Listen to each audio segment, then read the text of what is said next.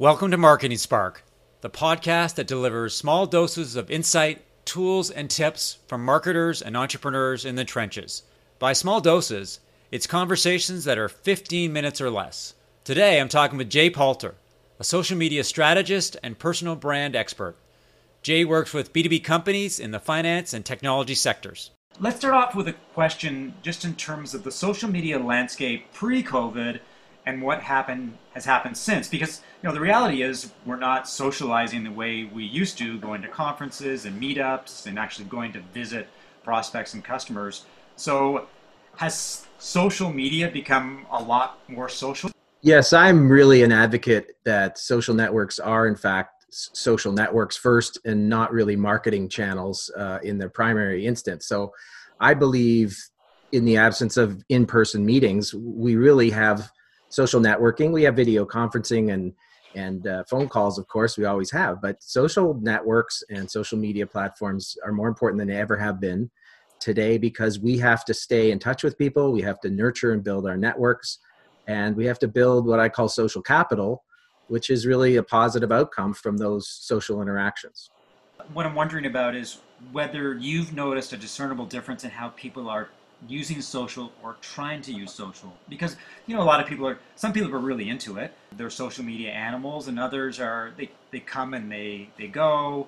Some people ignore social media, but overall, has have you noticed a change in behavior? My experience has been in the last several months that there's much more focus on LinkedIn than ever before at, at, at a professional level, that people are kind of desperate to to meet others, engage, do all the things you do when you attend a conference, for instance, or you go to an in-person meeting. That, I mean, you share ideas, you you learn, uh, and I've seen a lot more people engaged in those platforms. There's a lot more conversation happening in LinkedIn between people. There's people writing articles. There's way more content that way, just people having a need to express themselves. I, I certainly see business networking, which I think is a I think is a really important part of social social media and often overlooked in a corporate setting. I think that kind of uh, behavior is is really turned up, and I don't think it's going to stop. I think even though the COVID pandemic is going to play itself out over a longer period of time, and there's going to be some opening up, I do think there's going to be an ongoing need to maintain our relationships through digital uh, virtual social networks. I noticed the same thing on LinkedIn. You know, Microsoft made a very savvy investment when they bought LinkedIn.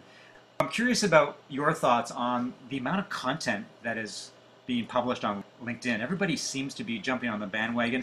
Some of it is very good, some of it is good, and some of it you wonder what whether people are just going through the motions. One of the things I wonder about from your perspective is how do you break through the noise on LinkedIn? And and should people be worried about breaking through the noise when perhaps the value of LinkedIn is, is the networks that you can develop and the engagement you can have with other people? Yeah, but it's it's true that uh, social networks do get, they get crowded, they get noisy. There's lots of people competing for attention. And they, I mean, everybody still wants some attention for themselves and, you know, whatever services they might be offering to the world. My feeling has been for a long time that if you want to get people's attention, then you give people attention. And you know, for a corporate brand to do that, it it can be kind of challenging and a little bit awkward to pay attention to people too much. When you're an individual, maybe representing a brand or working for an organization, that's a different activity. People are much more receptive to somebody who's paying attention to them and perhaps sharing their content or commenting on their content, which helps their content get visibility. I mean, that's actually one of the most effective ways to get people to pay attention to you is just is just pay it forward. And my experience has been it's hugely, a, a hugely powerful tool for getting people to pay attention and cut through the noise.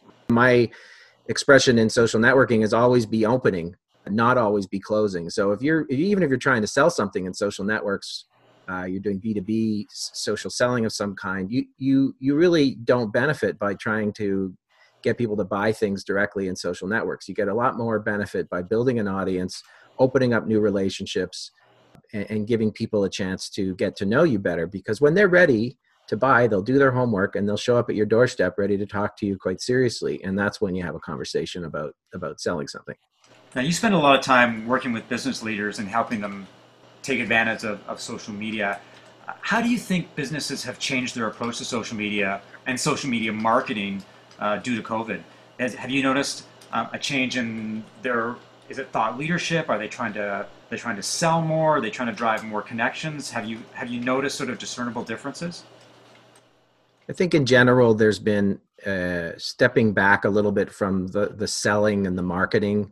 Certainly in the first several weeks of the, of the COVID crisis, people were isolated. They were uh, locked down at home or self-quarantined, and it was just not an environment. People were distracted. It was not a great environment to be, be trying to get people's attention to sell them things. And so a lot of brands, I think, migrated in the direction of, you know, of generally ins- inspiring people, trying to keep people's spirits up and, and inspire hopefulness and, and good thoughts. And that's transitioned a little bit more as people recognize they have to get back to the business um, that they're in. I, as I, you know, as, as we've talked about, I feel that there's real opportunities for for pe- business leaders, for people who are involved in businesses, for the people that are involved in those organizations to step forward and get more active in, in mobilizing their own social networks. We all have them, and they're often parked at the side, uh, on the sidelines and left for individuals to pursue if they want to or not. But I think, I think the smarter leading corporations are looking at their human capital, their human, um, you know, the, the people working in the organization and the relationships they have, and trying to figure out how to mobilize those relationships in, uh, you know, in support of the organization. Yeah, I'm really interested in, in business leaders taking a more active role in social media, because, you know, by and large, you know, you see a lot of, a lot of employees very active on social media because they've got their own agendas. They want, they're looking to raise their profiles. Maybe they're trying to change jobs. But for business leaders, I mean, a platform like LinkedIn is a great place to to uh, display thought leadership. But but they also have to be very careful, because there are pros and there are cons. You can you can do some wonderful things on social media. You can also get yourself in trouble. How do you work with business leaders to make sure that they're taking advantage of social media in the right ways, and that, that they approach it properly so it's a win-win proposition? So it helps them. It helps their companies, it helps their employees and customers? I think the first answer to that question is, the bigger the organization, the harder it is for a leader to step forward and be effective in social networks. I just think the reality is there's um, there's more at stake. There's more people in the organization who are involved in managing the brand. There's, uh, you know, there, there are potentially greater risks of doing so.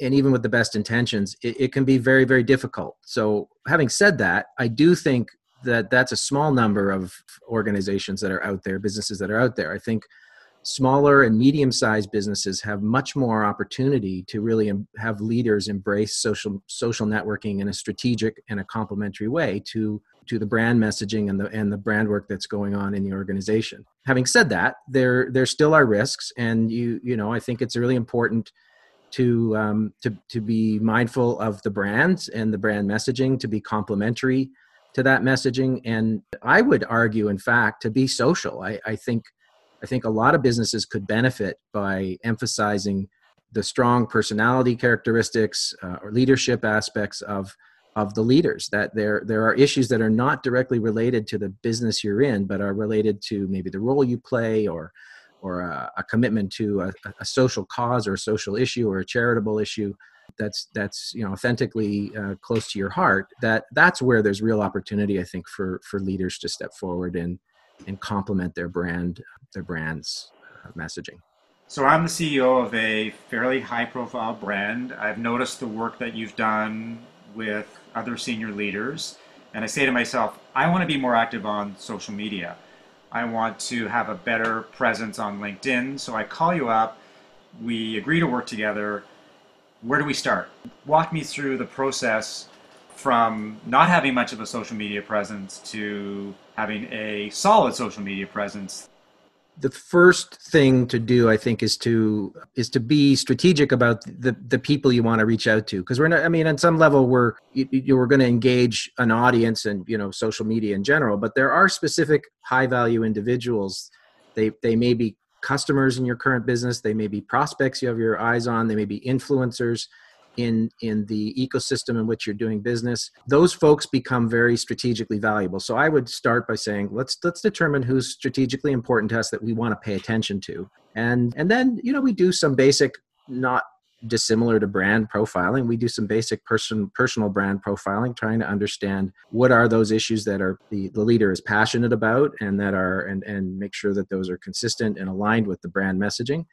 And then we start to engage. And uh, you know, that's why I'm trying to identify some strategically important folks, because the way you're going to get attention from anybody in your network is is paying some attention. Even if you're a C E O leader, I mean, it's still valuable to to pay attention to what others are sharing and engage in those kinds of uh, conversations and, and interactions. So that's, I mean, in a nutshell, you want to have a stream of insightful content coming out that's not all coming from your organization. You're not just a, you know, a mouthpiece for the brand. You actually have a personality. You're, you're a leader, or a person in your own right, and, and you have some authenticity as a, as a leader. And so we want to articulate all of those things through curation and through engagement and commenting. Yeah, and that takes, as as you can imagine, that takes some time out of a busy week of a C E O. So uh, the more help you can get from a team surrounding you, the better. So let me ask you a, a more challenging question when it comes to working with senior executives. How do you define success? By the end of the day, what would make someone say, Jay, this has been awesome working together. You've done X, Y, and Z, and I'm super happy because you've helped me achieve what? What do I get as a C E O? What's what is success to me? Well, it, it, it's a really good question. It's a question everybody always asks. And, uh, you know, I think partly success is, is, is relative to the person uh, and their objectives. So I indicated there are, you know, we would go into that with some strategic objectives. There are individuals who are more important perhaps to build relationships with. So we could measure some of our success in how effective we were at uh, getting the attention of those folks, of actually building relationships. I believe strongly that the R O I of a lot of social networking activity is in fact relationships. And so if you're the C E O of a company and, and you identify an influencer you want to get to know, at the end of the day, you walk away with a relationship that lasts for years to come uh, with a person that's a high value person in the industry you're working in. And that, uh, you know, that that's, it's a hard thing to measure. It also doesn't happen overnight. So you have to be patient, take some time with it. But there are also metrics just around visibility. You could you could be paying attention to making sure you're getting increasing engagement in your social shares, and, and there's a whole variety of ways to measure that in the on the native platforms. LinkedIn these days is the best, but uh, it doesn't have the the best access or visibility into the the metrics of engagement. So that's a bit of a challenge with the platform itself. But yeah, in a nutshell, I think your success is relative to what your objectives are. And, and in most business leaders, the objectives are, you know, build relationships with high value individuals in the industry. And, and of course, you might get invited on podcasts, you might get invited to speak at events when they return or on virtual events. Those are all also markers of, of success in building relationships and authority and visibility in the, in the industry. Thanks for listening to another episode of Marketing Spark. If you have questions, feedback, or like to suggest a guest, send an email to mark at markevans dot c a. See you next time.